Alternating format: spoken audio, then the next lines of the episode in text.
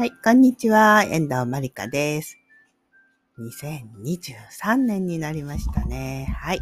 今日は12星座別の、はい。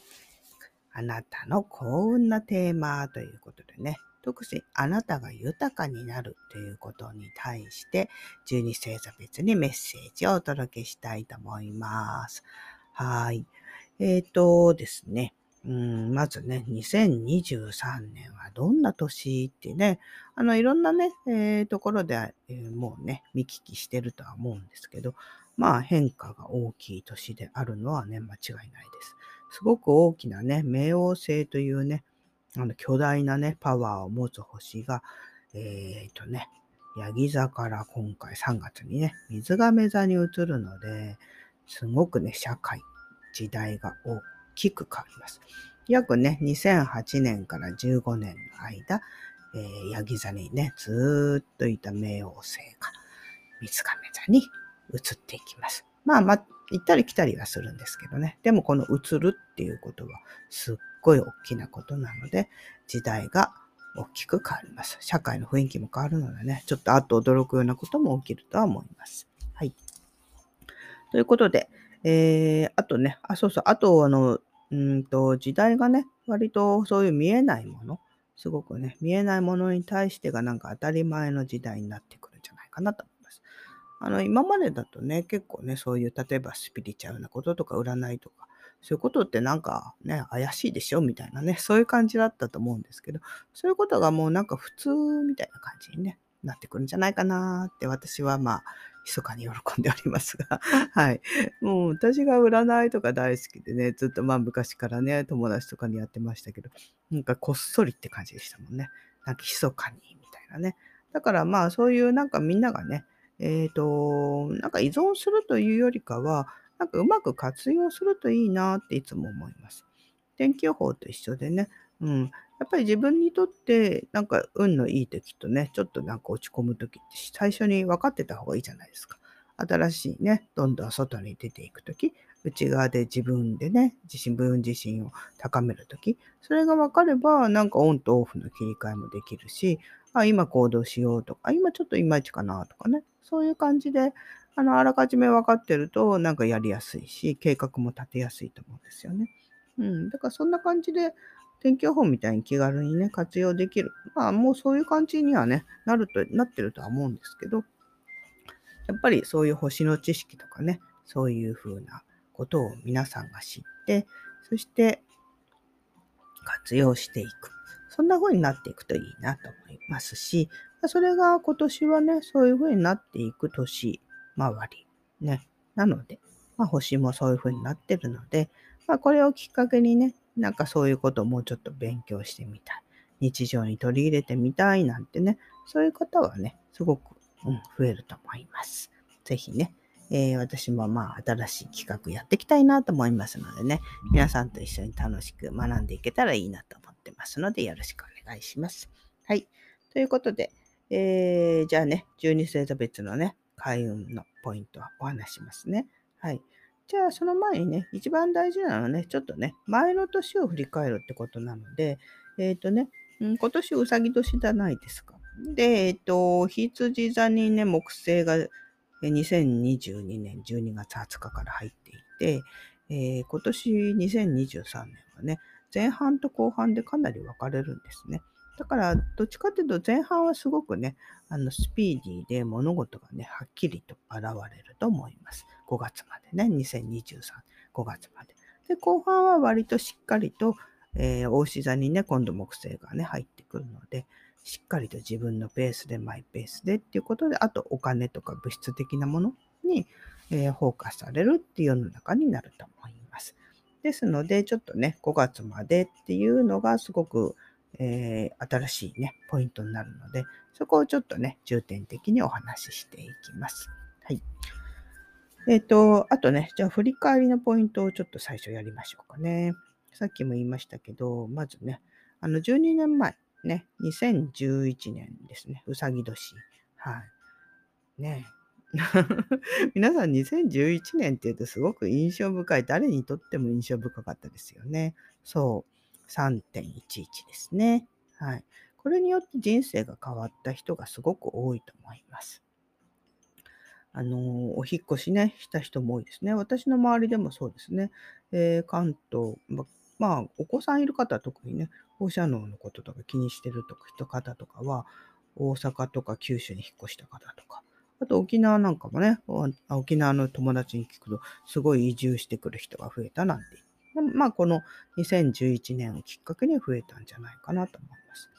だからまあ、そのうさぎ年はやっぱり跳ねるってよく言いますけど、やっぱり移動するのが多くなるんじゃないかなってすごく思います。だから価値観が変わることによって、あの移動せざるを得なくなったって人が多かったですよね。そうやってね。あとは、まあ、例えば電気がね、制限されたりとかありましたよね。例えばほら、時間でね、停電とかあったじゃないですか。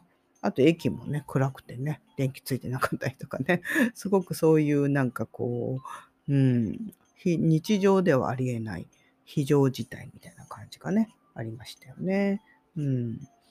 まあ同じようにね、地震が起きるかどうかっつったらね、それはわからないですけど、まあ地震ってね、あのいつ起きてもおかしくないって言われてるぐらいなので、ちょっとそういうところまで私はわからないんですが、やっぱりそういう星が大きくね、3月動くので、まあそれによって何かしらのね、私たちの生活に大きな変化が起きるっていうのは間違いないと思います。はい。えっ、ー、と、なのでね、ちょっと2011年、どうでしたか？ね。どんな感じで変わっていったでしょうか？私はやっぱり2011年ね、まあ、いろんなとこで、まあ YouTube でも話したけど、えー、私はね、大きな夢が、20代からの夢がね、叶った年でした。というのもね、あの、私は吉祥寺で自分のサロンをやるのが夢だったんですけど、やっぱ吉祥寺は人気の街だったので、なかなかね、物件が見つからなかったんですけど、皆さんが、まあ、2011年でね、お引越し、移動した人が多くて、えー、まあ、ちょうど手頃なマンションがね、空いたんですね。そしてそこをね、サロンとして、えー、やらせていただくっていうのが、まあ、6月にオープンしたんですね。管理雑誌月だったかな、確かね。オープンしたんですけど、あの、そういうね、昔から吉祥寺でサロンをやるっていうのは本当、ずっと夢だったので、やっと物件が見つかってできたっていうね、もう本当大きな夢が叶ったっていうね、時でしたね。なので、まあ自分にとってうさぎ年ってすごく大事なんですよ。あとそのまた12年前の1999年なんですけどね、うさぎ年って。その時私、あの、電撃結婚したんですね。5月デートして、11月に神田明神で結婚するっていうのが1999年だったので、なんかうさぎ年っていうのは私にとってすっごく大きなね、人生の変化なので、まあ2023年もどんな楽しい変化があるのかと、ちょっと ドキドキウキウキしております。はい。そんな感じでね、あのうさぎ年、ちょっと12年サイクル、振り返ってみると、ああ、どうだったかなってなんかね、自分にとっても、えー、いろいろなことわかるんじゃないかなと思います。はい。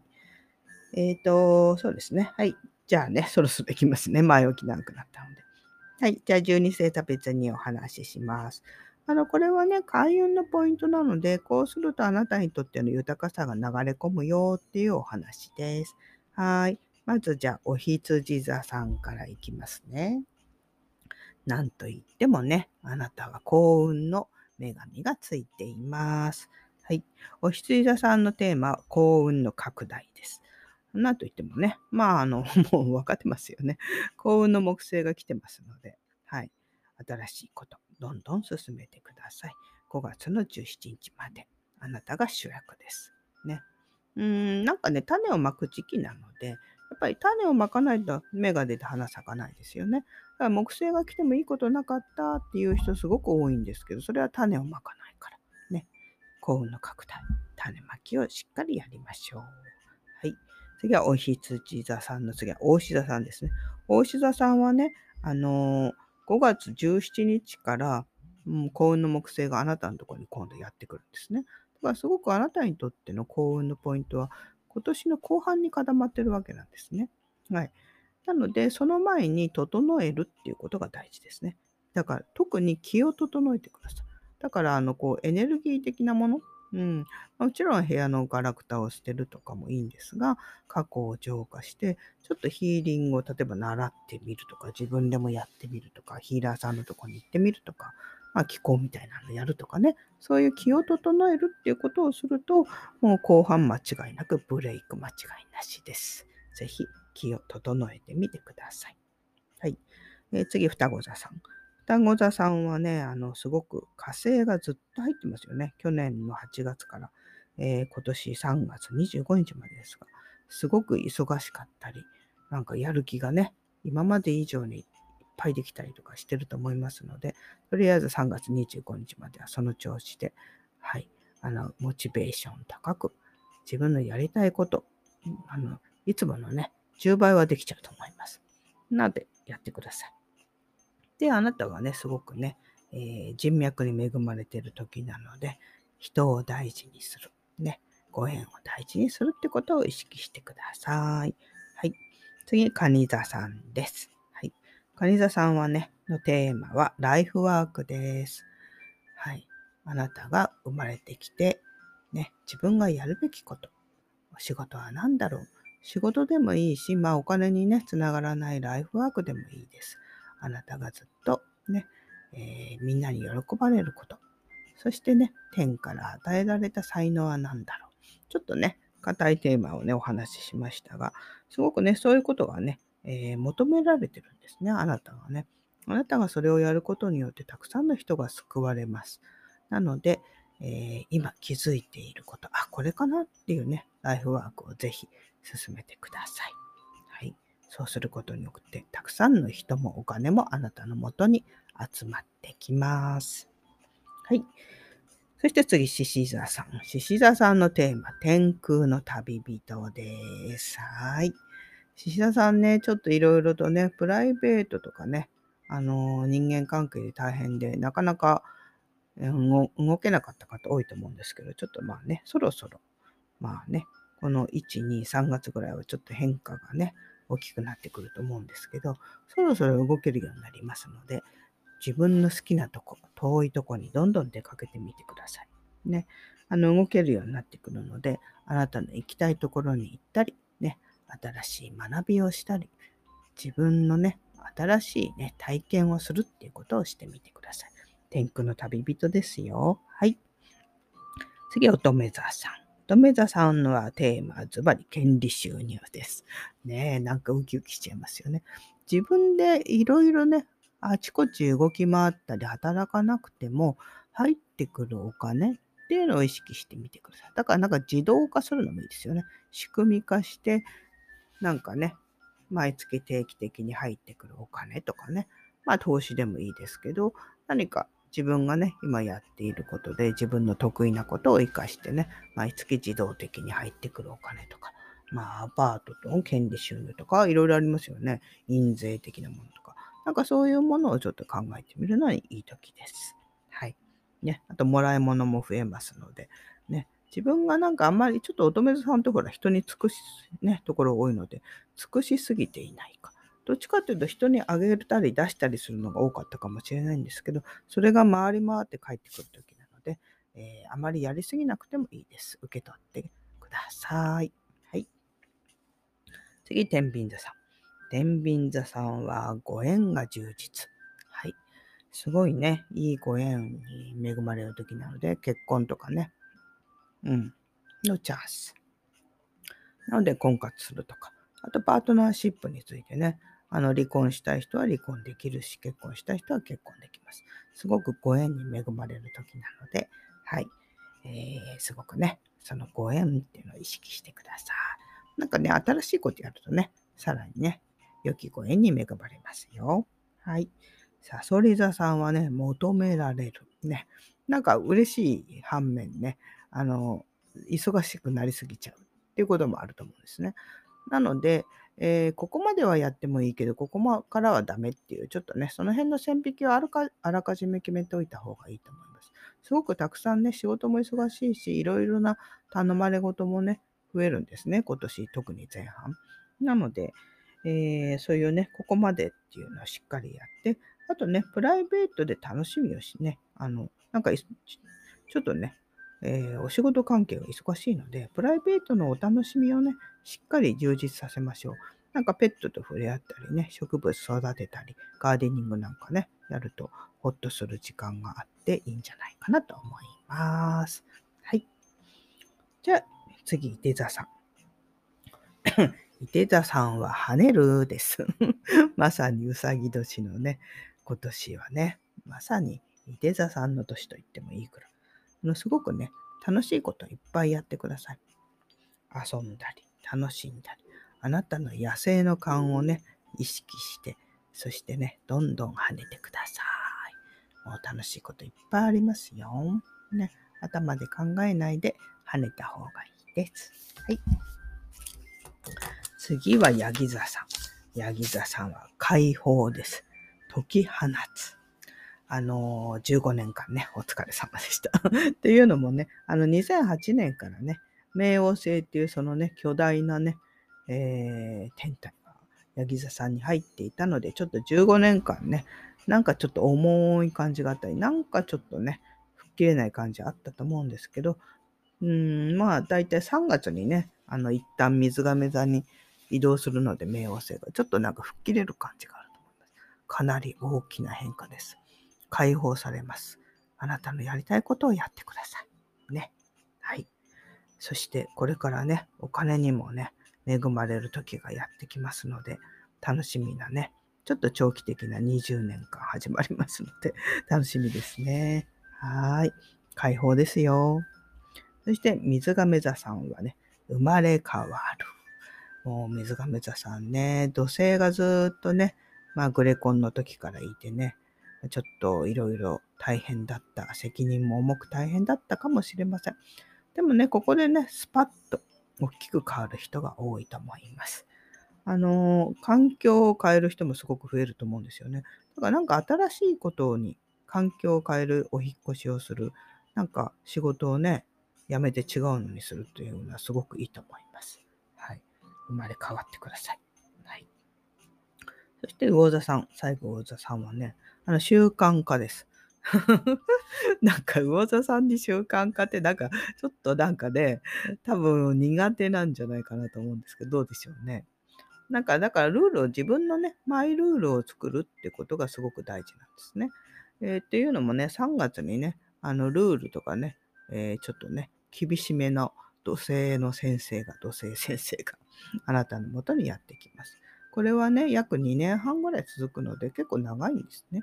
だからその間に自分ルールを作り習慣化して、えー、生活を立て直すことによってものすごいご褒美がやってくるのでちょっとねあの苦手って方も多いかもしれませんが、まゆっくりじっくりでいいのでこの2年半かけて作っていこうっていうことで習慣化してください。ね、なんかあのお金っていうのもねすごくテーマになるのであのお金もね貯金貯まる時ですのでしっかりとねコツコツ貯めるとかねえー、そういうのもいいんじゃないかなと思います。